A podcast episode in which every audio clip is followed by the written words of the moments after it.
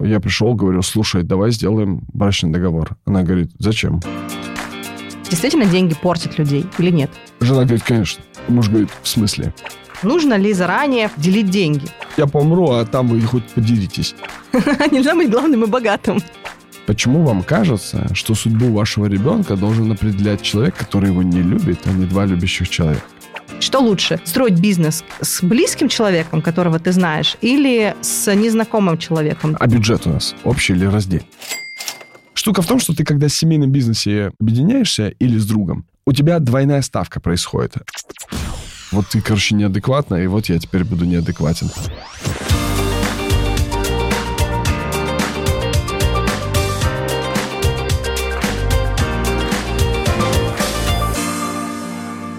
Привет, друзья! Это подкаст «Дороже денег». Его веду я, Ксения Подерина. Я блогер и журналист. Очень много лет я помогаю людям разобраться с их финансовыми вопросами. А еще я умею рассказывать просто о сложном.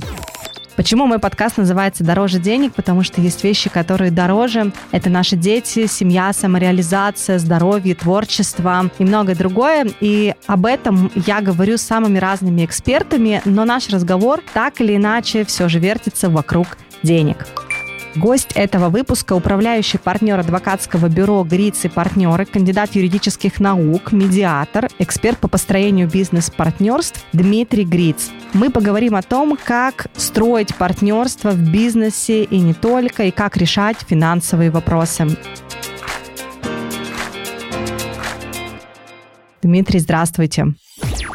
Итак, мой первый вопрос, как вообще понять, вот с этим человеком можно, нужно строить бизнес, а с этим лучше этого не делать? Ну, мне кажется, что так сходу можно и не понять, но есть несколько аспектов, на которые стоит обратить внимание. Как бы моя формула идеального партнерства, она очень простая, но кажется, что работающая. Что идеальный партнер — это человек с другими ресурсами или компетенциями, но с теми же ценностями и принципами. То есть он на вопрос, что я умею делать и что я имею, отвечает как-то по-другому и нужно для вашего проекта. Бывает так, что вроде у него что-то есть, но это проекту не нужно. И при этом на вопрос, как делать хорошо, а как делать нехорошо, он тоже отвечает и при этом схоже с вами. Ну, то есть у него этическая рамка схожая. Мне кажется, что не стоит партнериться тем, кто, ну, не сходится по ценностям и принципам. Ну, это просто будет сильно раздражать. Мне известны партнерства, где один партнер, у него есть две особенности. Он невероятно пунктуален, и он невероятно грамма нации. Ну, то есть, короче, когда кто-то в сообщении пишет... Вся и вся путает? Э, да, да, или запятые, или надеть, одеть, или еще что-нибудь такое, то его это сильно раздражает, конечно, это его будет истощать, такое партнерство. Ну, или там один легко относится ко времени, а один считает, что опоздать на каждую минуту это критично. И это тоже нет никаких правильных и неправильных ответов. Есть сходящиеся какие-то принципы и ценности, а есть расходящиеся. Но есть какие-то, не знаю, маркеры, какие-то сигналы, какие-то вещи, которые должны вас сразу насторожить, и вы должны, знаете, такой прям красный флаг в голове, так, так вот этот точно нет. Давайте так. Есть просто много разных. То есть мы недавно вместе с психометриками из Высшей школы экономики сделали большой такой оценочный инструмент, называется показатель естественной совместимости партнеров. О, круто. Это 30 шкал, 30 конструктов даже. В каждом из них там одна или две шкалы разных, совсем разных. Ну, например, из каких-нибудь легких, это типа какой-нибудь MBTI. Вот у Майерс-Бриггс э, типологии личности там есть четыре особенности, ну, как бы четыре аспекта, да, и вот последний аспект, то, как ты относишься к выполнению обязательств или там к планированию, ты типа, ну, вот как назначили, так и побежим, или ты супер гибок и можешь не выполнить обязательства и все такое, вот эта последняя буква, она сильно играет партнером, ну, то есть если они не сходятся по этой букве, вот по одной, то это критично. Ну, есть другая шкала, например, главный или богатый. Э, вот такая штука, что ты хочешь быть главным или богатым. Ты хочешь принимать решения. А нельзя вместе? нельзя быть главным и богатым? В целом можно, но, скорее всего, у вас партнерства не будет. Партнерство может быть, просто выбирая стратегию и главный, и богатый, ты, скорее всего, придешь к среднему результату и по той, и по другой шкале. Вот давайте представим. Возьмем самые крайние позиции. Человек самый главный. Он что? Он, скорее всего, нанимает людей меньше по масштабу себя, потому ну, что должно быть. он принимает решение финально, он никому не отдаст этот голос. Скорее всего, он нанимает людей, которые ему не перечат, а те, которые перечат или как-то инакомыслящие, они долго не задерживаются у такого человека. Это в крайней позиции главного.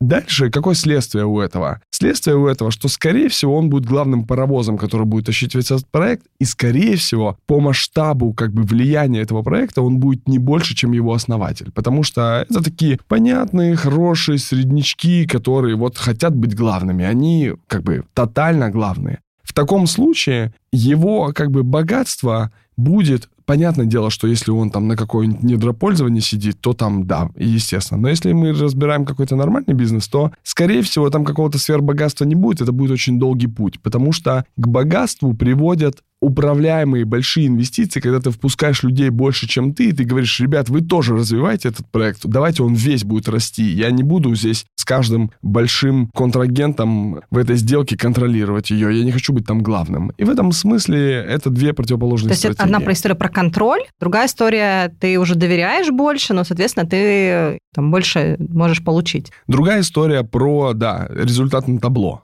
То есть он говорит, все, конечно, интересно, классная история. Знаете, есть такое правило, формула. Результат не равно отсутствию результата плюс хорошая история об этом. То есть, когда ты вот говоришь, да, прибыли у нас сегодня нету, вот потому-то, потому-то, я потому что ехал туда, шел, а вот там тот такой секой, это хорошая история об этом. И все классные истории рассказываем на пятерку вообще. Э, я сам себе часто рассказываю истории, там типа, Дима, что с твоей второй книгой или с третьей? Ой, да, вот история, почему она до сих пор не вышла. Короче, история на 5. Вопрос, что с результатом на табло. И люди, которые хотят быть богатыми, им в целом ну, в какой-то тоже крайней позиции, мы не можем сказать, что какие-то супер хорошие, а какие-то супер нехорошие люди. Нет, это они просто разные. И так вот, я к чему? Во-первых, тебе нужно понять твою стратегию, и она в разных бизнесах может быть разная. Ты в какой-то стратегии можешь хотеть быть главным. Это проект именем тебя. Ну, просто нужно без ожиданий, что он сильно будет классно расти в деньгах и невероятно. Потому что проект имени тебя. Вот ты с ним вместе будешь как-то развиваться. А в каких-то бизнесах я при всем, ну, при моем же характере могу выбрать, что я хочу быть богатым. Я говорю, слушай, я вложу деньги, мне нужен там результат. Мне вообще все равно на твои истории, куда ты ездил, что ты делал, как бы, что за переговоры там проходили. Это вообще не важно. Я могу тебе посочувствовать, но в целом я хочу быть богатым, а не главным. Я не хочу принимать решения, на меня не надо перекладывать своих обезьян с моих, со своих плеч на мои, чтобы я принимал решения. И поэтому, ну, для начала, как бы, нужно понять, ты в этом проекте хочешь быть главным или богатым. И дальше второй вопрос. Если ты хочешь, например, быть главным, то на самом деле, если твой партнер подходит к тебе, как бы подбирается такой, а ты понимаешь, что он тоже хочет быть главным, то, скорее всего, у вас будет искрить в принятии решений. У кого-то из вас будет подгорать относительно того, как же распределить полномочия друг с другом. Власть. Да. А если при этом ты хочешь быть главным, а он хочет быть богатым, есть шанс, что он будет поддерживать твое нахождение у руля до тех пор, пока финансовые результаты твоего проекта его устраивают. То есть, если ему будет по кайфу он будет получать столько денег, сколько он планировал, то все отлично. И в этом смысле вот это там второй конструкт или вторая шкала если оба богатыми хотят быть, то это тоже хороший вариант. В целом это такая штука, им нужно найти какого-то SEO наемного, кто будет принимать Главное. решения. Да, кто будет как бы брать ответственность. И таких тоже много людей. И в этом смысле как бы подобрать себе такой аватар супер подходящий как пазл, вот мы стремимся к тому, чтобы создать такую систему, чтобы этот пазл прям сходился, чтобы два партнера проходили тестирование, ассессмент, и выявлялись как бы их профили как бизнес-партнеров, и они либо мэчатся, либо есть какие-то наложения, и над ними надо поработать. Но вот часто бывает так, что партнерами становятся либо родственники, там, муж с женой, либо брат с сестрой, там, не знаю, брат с братом, либо, может быть, какие-то одноклассники, там, да, мы с Петькой с пяти лет знакомы, столько всего прожили, пережили, и вот теперь мы решили тут бизнес мутить. Что лучше, строить бизнес с близким человеком, которого ты знаешь, или с незнакомым человеком? То есть, может быть, плюсы и минусы обоих историй. Какая история, может быть, более жизнеспособная и, может быть, какая более прибыльная?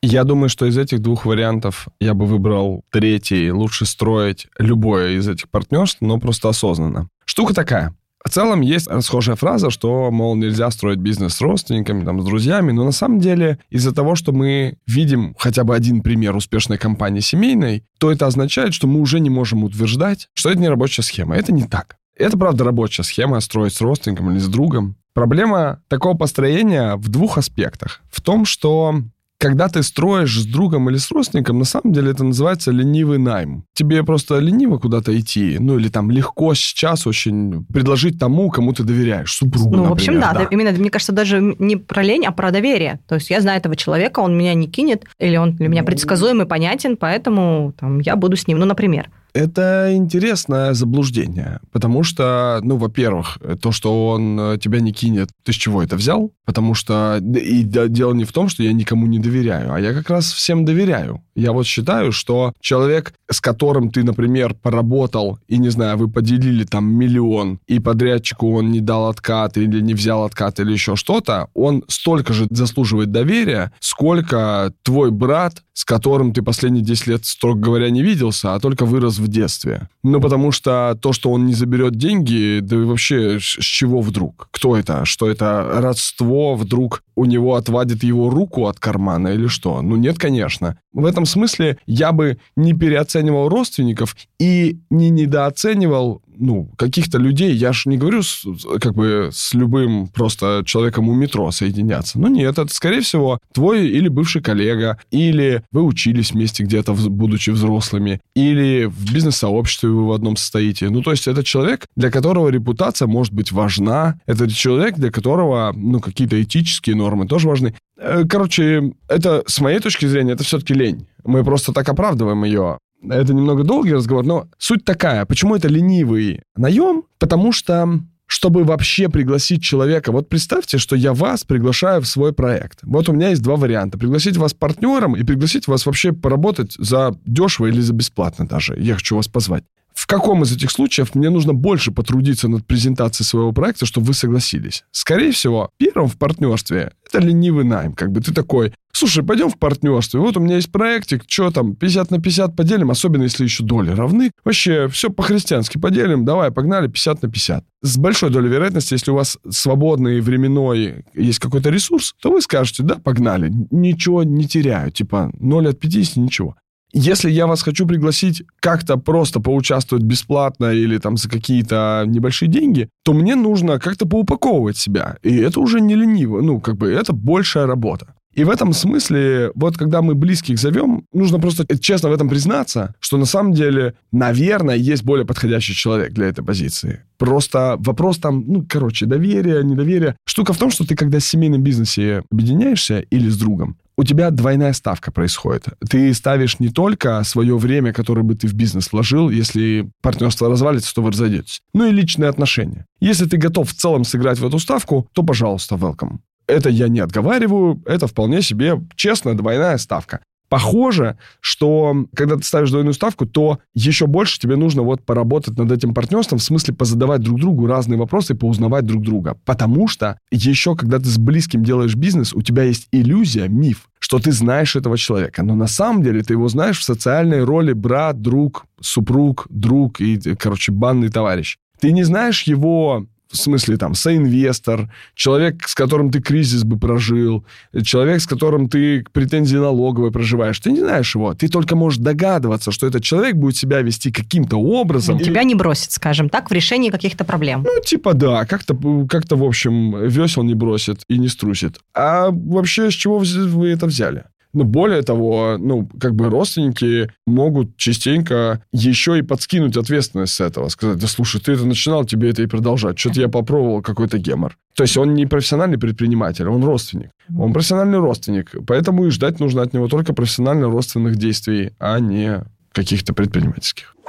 Ну, с незнакомым человеком примерно то же самое, как бы в обратную сторону. Да, у тебя нет никакой иллюзии про то, что, как, ну, что ты знаешь там человека. Но, с другой стороны, может быть, тебя это подтолкнет реально как-то детально поговорить друг с другом. Потому что супруги, мы недавно, я проводил партнерскую сессию, я вот даю вопросы, вот вопрос, например, в какой ситуации компания может брать займы без общего решения партнера? Ну, может ли компания занимать денег у кого-то, а партнер об этом узнает такой... По факту уже. Да, ого, а мы, у нас на компании кредит или займ. Не то, что может ли вообще, а в какой ситуации может, да? И то есть человек должен такой вроде как, как будто бы придумать ситуацию, хотя на самом деле тут ловушка в том, что он должен, в принципе, задуматься о том, что я могу ли вообще это делать когда-либо. Да, здесь нет ловушки, это вопрос, я составлял его, потому что если бы мы задали, может ли компания брать займ, то был бы ответ, был да нет, или нет. Или, там, типа, скорее всего, сказал бы, ну нет, нельзя, ну как это, да? Когда ты так ставишь вопрос, Да, что... это просто следующий, в какой следующий ситуации? подумать. то есть да. как будто бы можно уже, да? И ты начинаешь придумывать. Может быть, как будто бы можно, а можно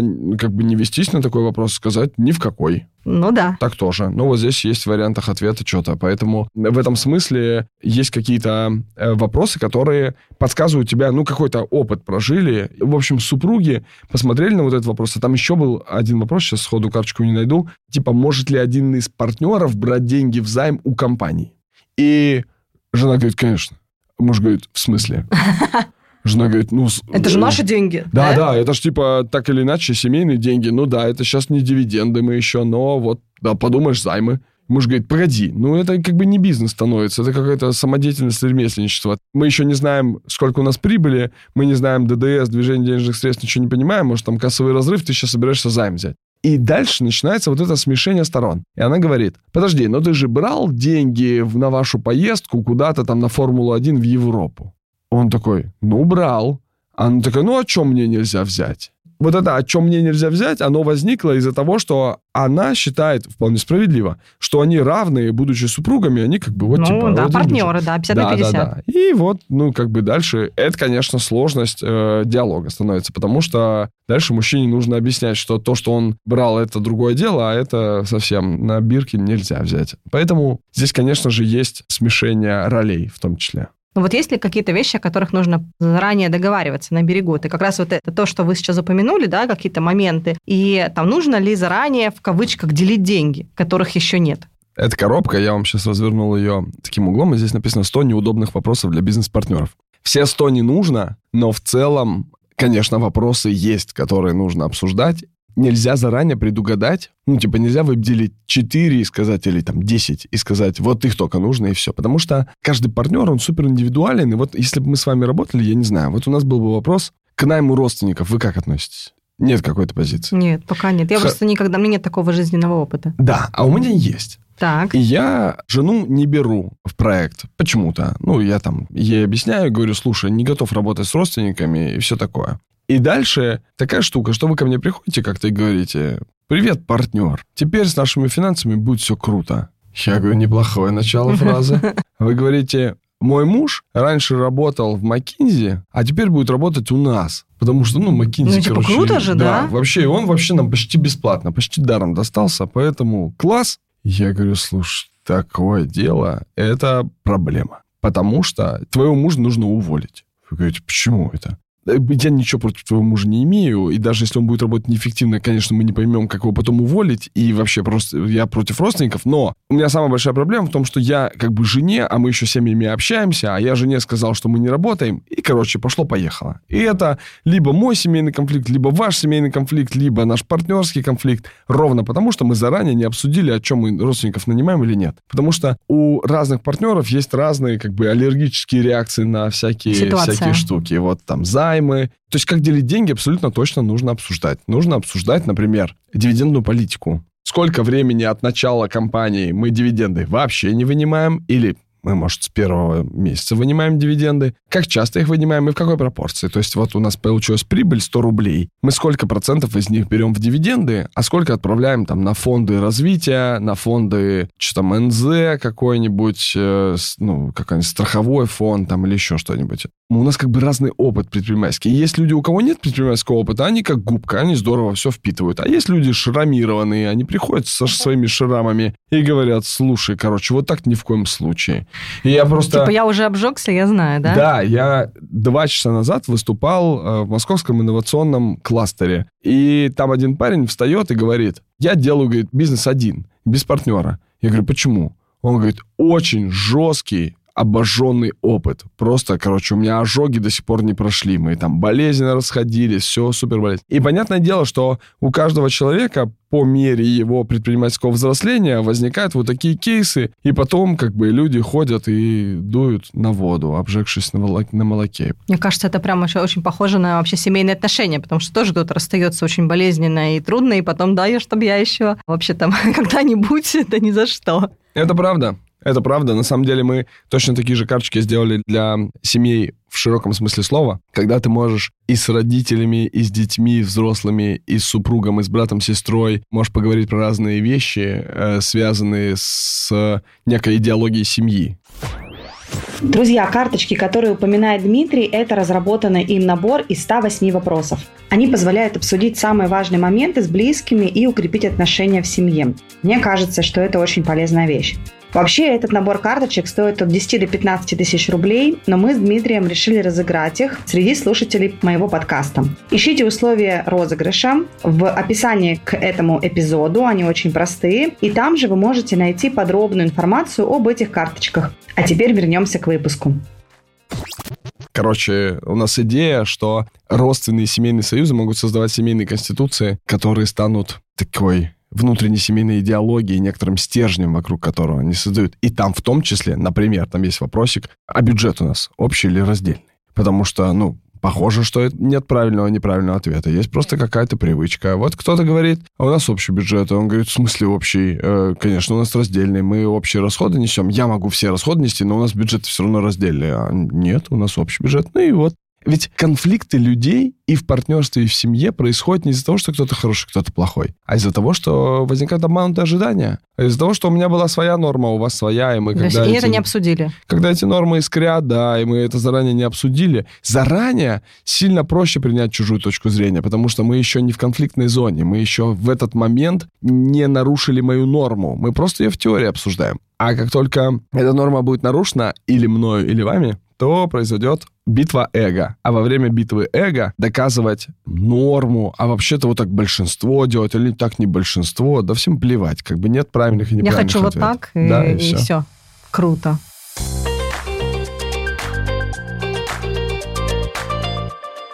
Что чаще, вот по вашему опыту, становится причиной для спора в бизнесе? Это деньги или это какие-то идеологические разногласия?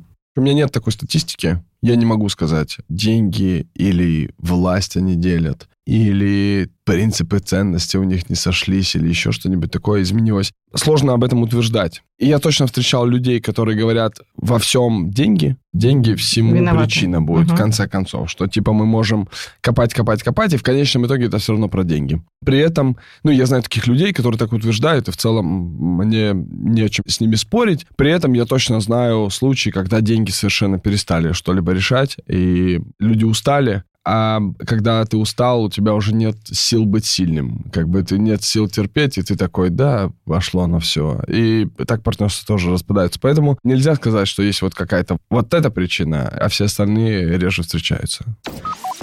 Если говорить о финансовой стороне, то что выгоднее, судиться, когда уже конфликт, или пытаться там до суда решить все споры, там, медиацию как-то подключать? Что выгодно, если вы спрашиваете про юриста, то, конечно, выгодно судиться, только юристы и зарабатывают во время суда. Если выгодно сторонам, то, конечно, в суд нельзя идти.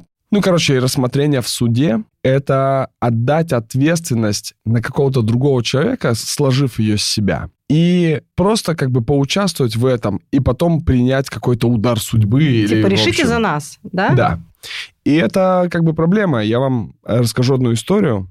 Есть такая судья Елена Гартвик, она сейчас находится в отставке. Она в Челябинске председательствовала в районном суде, и у нее был спор по определению порядка общения с ребенком. Короче, бывший муж с женой, папа с мамой, спорили относительно того, там, какие вот эти, знаете, там, вторые, четвертые выходные или первые, третьи выходные, папа там с будет общаться, год, с кем будет жить, вот да, да, да, да.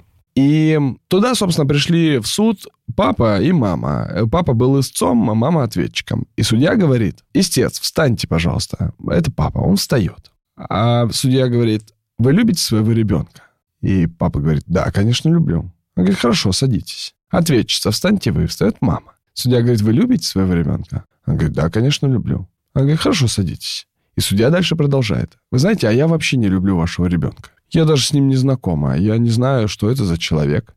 Почему вам кажется, что судьбу вашего ребенка должен определять человек, который его не любит, а не два любящих человека? Огонь. И она, судья, сказала, я объявляю перерыв в судебном заседании, а вы отправляетесь на медиацию, чтобы договариваться друг с другом относительно того, как вы будете общаться с вашим человеком, которого вы оба любите. Разумеется, судья не может помирить по всем остальным вопросам. Может быть, у них какие-то принципиальные разногласия. Но относительно ребенка нужно найти решение. И в этом смысле, конечно, спорящим сторонам, как бы им не хотелось скинуть ответственность на какую-то судью, на адвокатов, типа «не буду в грязном белье, пусть адвокат делает эту работу, я буду платить ему бабки, а он будет рыть ту сторону». Да он не будет договариваться. Ну, не... то есть, наверное же, цель похода в суд, чтобы суд или там адвокаты приняли его точку зрения. То есть, вот, наверное, человек, который идет в суд, он хочет, чтобы все было так, как хочет он. Да, конечно. Задача адвокатов защищать интересы конкретной стороны. И в этом смысле порой мои коллеги юристы адвокаты, они находятся в собственной западне, в которую они сами себя засунули, и они такие уже не смотрят ничего, у них забрало, вот шоры стоят, забрало как бы упало, и они просто мочат противоположную сторону, при том, что нужно найти решение.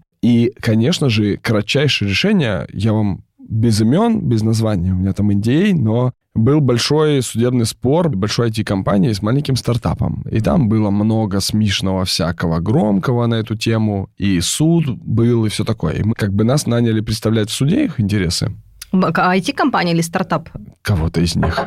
И штука в том, что мы как бы сначала своего доверителя, ну, это тот, кто к нам обратился, уговаривали, что мы пойдем в разговор. Потом противоположную сторону. Но в конечном случае, как бы я и еще несколько человек, кто в этом участвовали, за что им большое спасибо, помогли всем договориться. В конечном итоге все все получили свое, и все довольны они как бы не все получили, что просили в рамках суда, но в рамках суда вообще ничего не могло не прийти. Поэтому, короче, это такая интересная история кратчайшего все-таки решения вопроса. Вот мне кажется, что, конечно, нужно договариваться. И, конечно же, выгодно участвовать в медиации и договариваться, это неудобно, это вообще не ленивый способ разрешения спора. Ленивый способ — это бабки адвокату перевести, а адвокат будет там рыть. И потом через год сказать, либо адвокат мудак, либо та сторона мудаки, либо все мудаки, э, в целом ничего для этого не сделав. Второй путь, как бы находясь в конфликте, все-таки взять на себя ответственность и там с помощью медиатора или с помощью там переговорщика пойти в эти переговоры и попробовать найти какую-то точку консенсуса между противоположными сторонами. Можете ли вы дать тогда какой-то совет, если это корректно? Вот моя подруга просто сейчас находится как раз вот в этой точке. Прям практически вы как будто бы описали ее историю, но я думаю, что это довольно массовая история. К сожалению, у нее сейчас будут суды за ребенка, и она ответчик, а бывший муж истец, и она была бы счастлива пойти в медиацию и договариваться, но та сторона очень хочет э, кровопролитной битвы. Как человеку, который хочет, ну, просто очень хочет сделать больно, как э, человеку, который в этой ситуации в слабой позиции оказывается? Вот что, как, может быть, какие-то слова подобрать? Вообще можно ли что-то сделать, чтобы в ту сторону все-таки а, вывести на медиацию, на, на договоры какие-то? Вы знаете, это интересно. Я вообще не знаю вашу подругу и ничего про нее не хочу сказать. Но если послушать друга супруга вашей подруги, то, скорее всего, ваша подруга неадекватна. Ну, я почти уверена, что так и есть. Потому да, что, что он если, так и думает. Да. Если он подает в суд, угу. значит, все-таки ребенок находится у нее, ну, да. и все не такая уж у нее слабая переговорная позиция. Как бы если у тебя находится ребенок, и он при тебе живет, то это не так уж слабо. И знаете, там еще как бы бабка надвое сказала, кто там больше масла в огонь подливает. В этом смысле я думаю, что им обоим нужно отправиться на медиацию и попробовать там урегулировать конфликт, Короче, это интересно. Интересно мы кейс вашей подруги рассмотрели. Смотрите, какая штука. Есть такой эффект неправильного подхода к переговорам. Он звучит как сбывшееся пророчество. Сбывшееся или сбывающееся пророчество. Вы, скорее всего, от этой ситуации знаете со слов подруги. Ну да, конечно. Если сейчас вас процитировать про то, что он хочет большого кровопролития, а это цитата ваша. Да то, скорее всего, она, идя в переговоры, считает то, что она вам транслирует, что ну, он да, хочет да, большого да. кровопролития и все такое. И когда ты так считаешь, то, скорее всего, так и происходит. Потому что, во-первых, есть такая ментальная ловушка, называется confirmation bias. Это когда ты находишь подтверждение своей точки зрения. То есть Да. он в целом 9 из 10 фраз говорит добродушных, а десятую говорит какую-то, а человек ты цепляется за десятую и говорит, да вот, понятно дело, он вообще неадекват, посмотрите, он агрессивный и все такое. И в этом смысле я бы, конечно, рекомендовал пойти... Я сразу же вам скажу, что я семейной медиацией не занимаюсь, но найти семейного медиатора можете мне написать, я посоветую кого-нибудь. И, ну, как бы идти на семейную медиацию, но без фразы «мы пойдем», конечно, но он хочет кровопролитной битвы, потому что, ну, так далеко она просто не уедет никуда. То есть, если она своим подругам транслирует, что там вот все так и все такое, то, скорее всего, она дальше в этом все и видит. И так каждый говорит, я бы сел за стол переговоров. Другая Но, сторона просто да. неадекватна. Ну, и так э, ты послушаешь каждую сторону, и так и происходит. И при этом важное замечание, что я долгое время, там, лет пять назад был бракоразводным адвокатом, я знаю, о чем я говорю, и ко мне обращались девушки, женщины и мужчины. То есть у меня нет в этом смысле, я, как, знаете, как хирург подхожу э, просто профессионально к этому вопросу, у меня здесь нет гендерного отличия. То есть если вы мне сказали, у меня есть друг, который хочет договориться, а жена хочет кровопролитной войны, я бы сказал ровно то же самое, что я сейчас сказал. То есть здесь нет вообще гендера. Я просто беру фразу, которую говорите вы, значит, вы ее услышали от подруги, Ну да, и да. дальше раскручиваю это. Здесь вообще не важно, она женского или мужского пола, э, человек, Но она действительно видит так, потому что есть ряд событий, которые причиняют боль, да, ей, и ей, ну, ей действительно кажется, что он делает все для того, чтобы ей было плохо. Знаете, я один раз в бытность, реально, это, мне кажется, 2016 что ли год, я представлял интересы папы, был бракоразводный процесс, все такое классическое, представлял интересы папы, и, короче, берем картинку, к нам приходит девушка и говорит, отец украл моего ребенка, и я две недели не знаю, где он. Ну, мы сразу понимаем, что это какой-то тиран, в общем, какой-то неадекват и все такое. Ну, может, это и так, на самом деле, я сейчас ничего оценочно не говорю, но если дальше эту картинку пошире посмотреть, чуть отдалиться от нее и посмотреть, что происходило до этого, при мне девушка, ну, короче, он жил как бы в другой стране, в Катаре, и он прилетал на нужные выходные только для того, чтобы увидеться с ребенком. Она приоткрывала дверь и говорила, ребенок болеет, хихикала и закрывала дверь. И так происходило, ну, там, на протяжении, там, скольки-то месяцев. Ну, мы же не знаем, когда это закончится. То есть он в какой-то там, типа, пятый какие-то выходные. Ну да, да, да. Он говорит, да сколько уже можно? И он там ребенка такое, да? забрал из сада, что ли, или откуда-то, и типа увез ее проучить куда-то там. И сказал, вот ты, короче, неадекватна, и вот я теперь буду неадекватен. Поэтому я вообще не берусь судить, кто там прав, кто виноват. Им точно нужно договариваться друг с другом. Ну, они могут просудиться, каждый потратит, ну, тысяч по 300, может быть, по 500. Нет, там дело, А, ну, то есть... э, Да неважно. Ну, ну, вот это, будет, много- это будет дороже. Да неважно, они вот много потратят, а потом э, в конечном итоге э, пройдет пару лет, они как-то это все подуспокоится. Много седых волос возникнет, много эмоциональных переживаний, пройдет пару лет, через пару лет они, скорее всего, когда еще найдут там какие-то половины, ну, короче, по-разному бывает, но, в общем, скорее всего, вот потом договорятся, ну, просто это будет их инвестиция в то, что они не хотят сейчас договариваться. Блин, это грустно так на самом деле все. Это жизнь. А недавно у нас была на подкасте Настя Постригай, она искусствовед, у нее своя галерея, и она рассказывала о том, что а, зачастую очень крутые коллекции произведений искусства оказываются на аукционах из-за разводов. Потому что люди разводятся, и э, там, то, что нажито непосильным трудом, в общем, долго копилось, собиралось, оно вот оказывается на аукционе. И вот в вашей практике можно ли провести какие-то параллели, когда люди разводятся и бизнес рушится? То есть люди там были в браке и строили какое-то детище в виде, ну, то есть бизнес. И когда они расстаются, то, получается, перестав быть супругами, любящими людьми, они уже не могут быть партнерами в бизнесе. И что тогда с этим бизнесом происходит? Да, конечно, есть. Ну, давайте так. Означает ли это 100% развал бизнеса? Скорее не означает, потому что есть, ну, я как минимум три примера знаю людей, кто развелись, остались бизнес-партнерами. Более того, каждый из них говорит, что в партнерстве это получше стало, что мы развелись. Поэтому, ну, разные бывают отношения. Ну, таких примеров немного, но они есть, поэтому нельзя сказать, что абсолютно 100% все,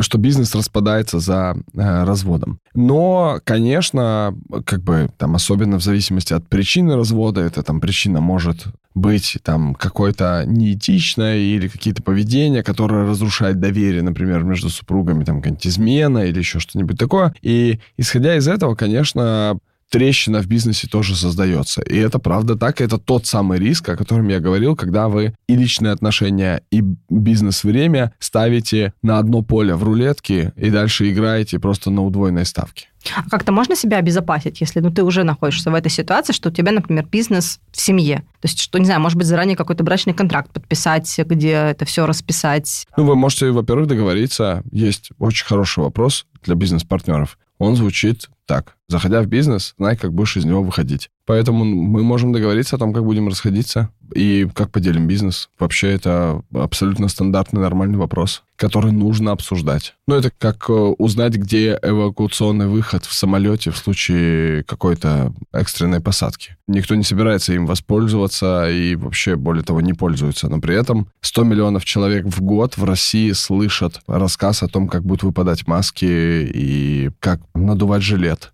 И это нормально, это важно обсуждать. Бизнес-партнерам нужно обсуждать о том, как они будут расходиться. Вопрос этот 100% важен.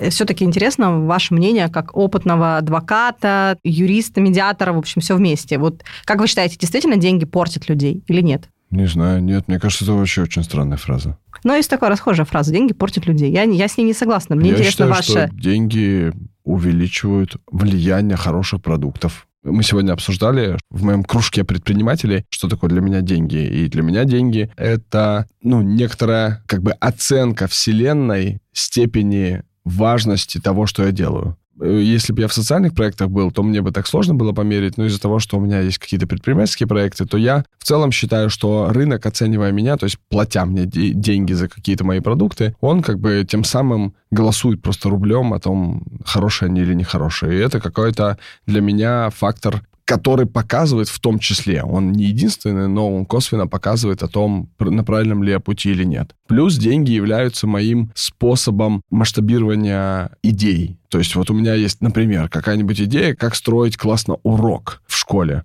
Это правда так. Я, например, преподаю в университете, и в целом мне как бы не безразлична тема образования. И если у меня нет денег, то я иду сам и преподаю. И это тоже хорошо. Это, ну, как бы я совершенно сейчас не преуменьшаю такой вклад. Пойти и самому преподавать. И иметь степень влияния это 30 студентов вот на эту группу или 30 школьников в классе.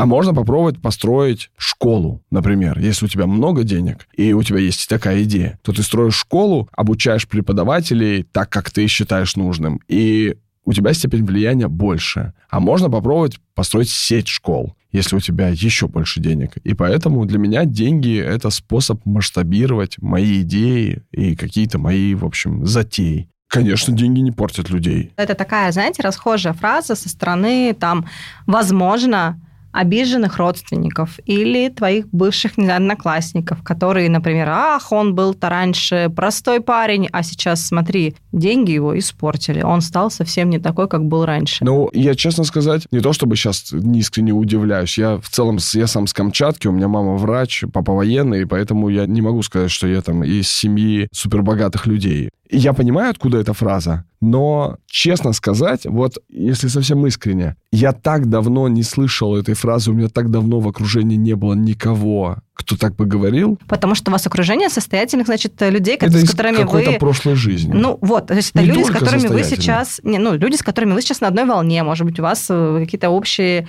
Мгм. а, дела. А если, например, там вы встретите, например, кого-то, да, из той, той прошлой жизни, он на вас посмотрит и скажет, слушай, Дим, ну, деньги тебя по-любому испортили, ну ты же вот уже не пойдешь со мной сейчас в ларьке пиво пить. Несколько аспектов у этой фразы. Во-первых, я вообще не против встретить и даже встречаюсь с одноклассниками, и они, мягко говоря, не- да и не я, не олигарх, да и они, как бы не это, не, дело не в состоятельности, а дело, ну, мне кажется, в каких-то ценностях и принципах. Мне кажется, что если человек в целом говорит, вот его испортили деньги, скорее всего, это говорит больше о говорящем, чем о том, кто о Согласна. ком говорят. Потому что, ну, это- если он единственную нашел как бы причину укорить другого человека в инаковости, в том, что у него другой доход, ну, блин, это же об некоторой ограниченности мировоззрения вот этого человека говорит, ну, ничего другого. Ну, то есть, да, Москва испортила, там, типа, деньги испортили. Это как люди, которые встречают другого, давно не видели, говорят, офигеть, ты растолстел.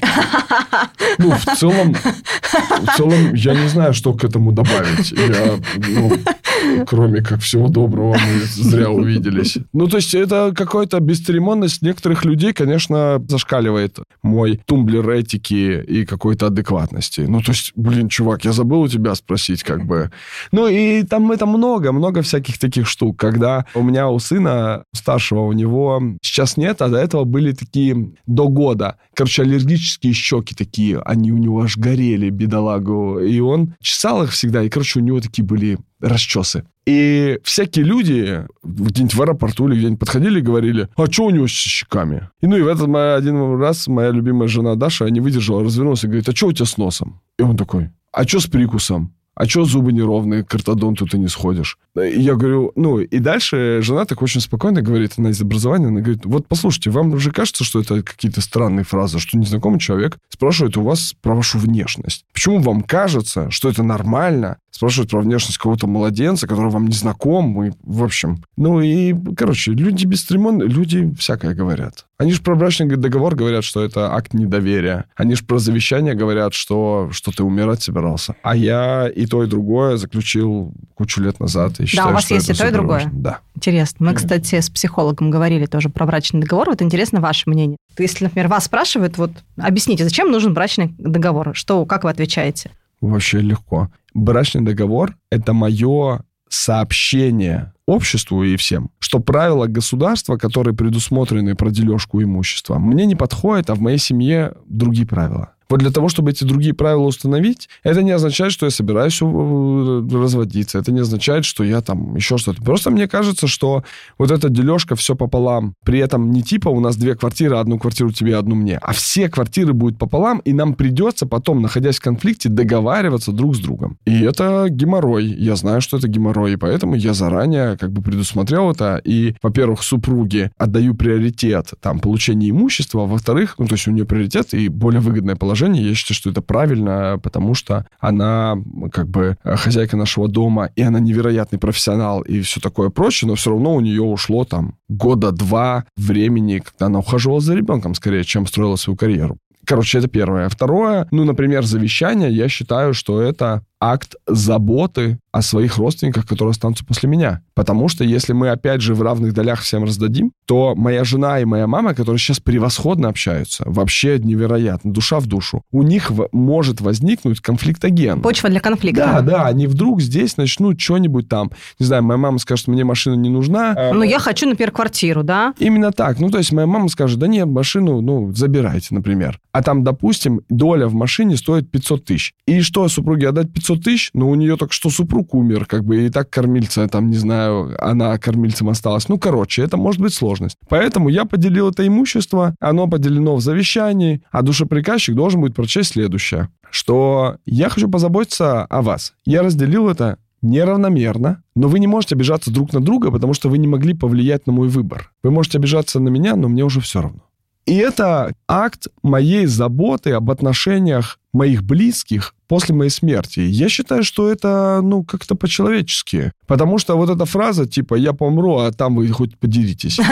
Ну, такое, чуть-чуть эгоистичная, мне не близкая позиция. А если, например, вот, я не знаю, на каком этапе супружеской жизни вы решили подписать брачный контракт, но если, например, вот люди уже живут, живут, живут, живут, и, и кому-то приходит в голову, вот, ну, Так, у нас так и произошло. Мы не то, чтобы мы в начале. Мы 9 лет в браке, и там году на пятом, наверное, мы заключили договор. Ничего в браке не произошло. Просто я пришел, говорю, слушай, давай сделаем брачный договор. Она говорит, зачем? Я говорю, я хочу, чтобы была ясность у всех, понимание того, что там, я не собираюсь у тебя ничего отбирать, я не собираюсь там ни за что бороться, я хочу как-то по справедливости разделить. Она говорит, как ты видишь по справедливости? Я говорю, ну вот я так придумал, ну и у меня там есть схема. Я эту схему презентовал. Она говорит, ну мне надо чуть подумать. Я говорю, вообще, изи, подумай. Она там походила, что-то подумала, потом пришла, говорит, ну похоже, какая-то прикольная схема, ну и все. Но у нее не было такого, типа, слушай, ты что со мной разводиться собираешься? Почему ты сейчас об этом заговорил? У нее не было, именно потому что она моя замечательная жена, я бы другую не взял. А у кого-то могла бы быть, ну, такая жизнь. вы поймите, что если к вам пришел ваш супруг и говорит, а давай какие-то другие правила придумаем, чем те, которые установлены в Семейном кодексе, важно, что если вы вдруг боитесь такие правила придумать, то за вас государство уже придумало, и вы, если будете разводиться, уже есть эти правила. Поэтому вот эта мысль, типа, мы сейчас будем это обсуждать, и поэтому это притянем, да ну это бредятина. Ну, как бы, ну, я не знаю. Ну, я как бы не могу людей, верящих вот в какие-то штуки, как-то переубедить, но это их дело. Мне кажется, что это, еще раз, не про то, что как бы я сейчас делаю брачный договор, чтобы себе что-то отжать, а про то, что я делаю брачный договор, чтобы мы все себе не надумали в какие-то неприятные моменты, что дальше не раздуло бы конфликт. Ну, то есть там кто-то на кого-то что-то оформил, этот такой подумал, этот еще подумал, этому какие-то юристы или какая-то подруга или друг что-нибудь там нашептали. Ну, это все такое. Просто голова в песок. Ну, то есть, типа, мы не будем это обсуждать, значит, мы не видим Этой проблемы. проблемы. Да. Ну, это же просто страусиная какая-то стратегия. Ну, и пока люди сами не поймут, мы сейчас каким-то подкастом не просветим их. В конце каждого выпуска я задаю традиционный вопрос всем гостям, есть ли какие-то у вас свои семейные личные правила по взаимоотношению с финансами, то есть что вы делаете, чтобы оставаться при деньгах? Ой, Короче, у нас есть с Дашей, и они такие. Мы совсем не умеем инвестировать. У нас есть окружение, кто работает с деньгами, но мы так и не научились нормально инвестировать. Поэтому мы как бы получаем эмоции и удовольствие. Мы следим за здоровьем, и мы покупаем образование друг другу на эти деньги. Вот наша как бы триада, на что мы инвестируем деньги. Мы не работаем, ничего там никуда не инвестируем. Суть так вот эмоции, здоровье. Ну, не в этом порядке, а в каких-то других необходимых приоритетах, но тем не менее. Спасибо большое. Это было очень интересно и полезно, я уверена, будет для наших слушателей. Спасибо. Спасибо. Спасибо. Друзья, спасибо вам за прослушивание. Я очень жду вашей обратной связи. Ставьте, пожалуйста, оценки моему подкасту в Apple Podcasts, сердечки в Яндекс Музыке, отмечайте мой подкаст у себя в сторис. А, пишите свои впечатления, все это для меня очень ценно и важно. Ссылки на меня и моего Костя есть в описании к подкасту, и следующий выпуск будет уже через неделю.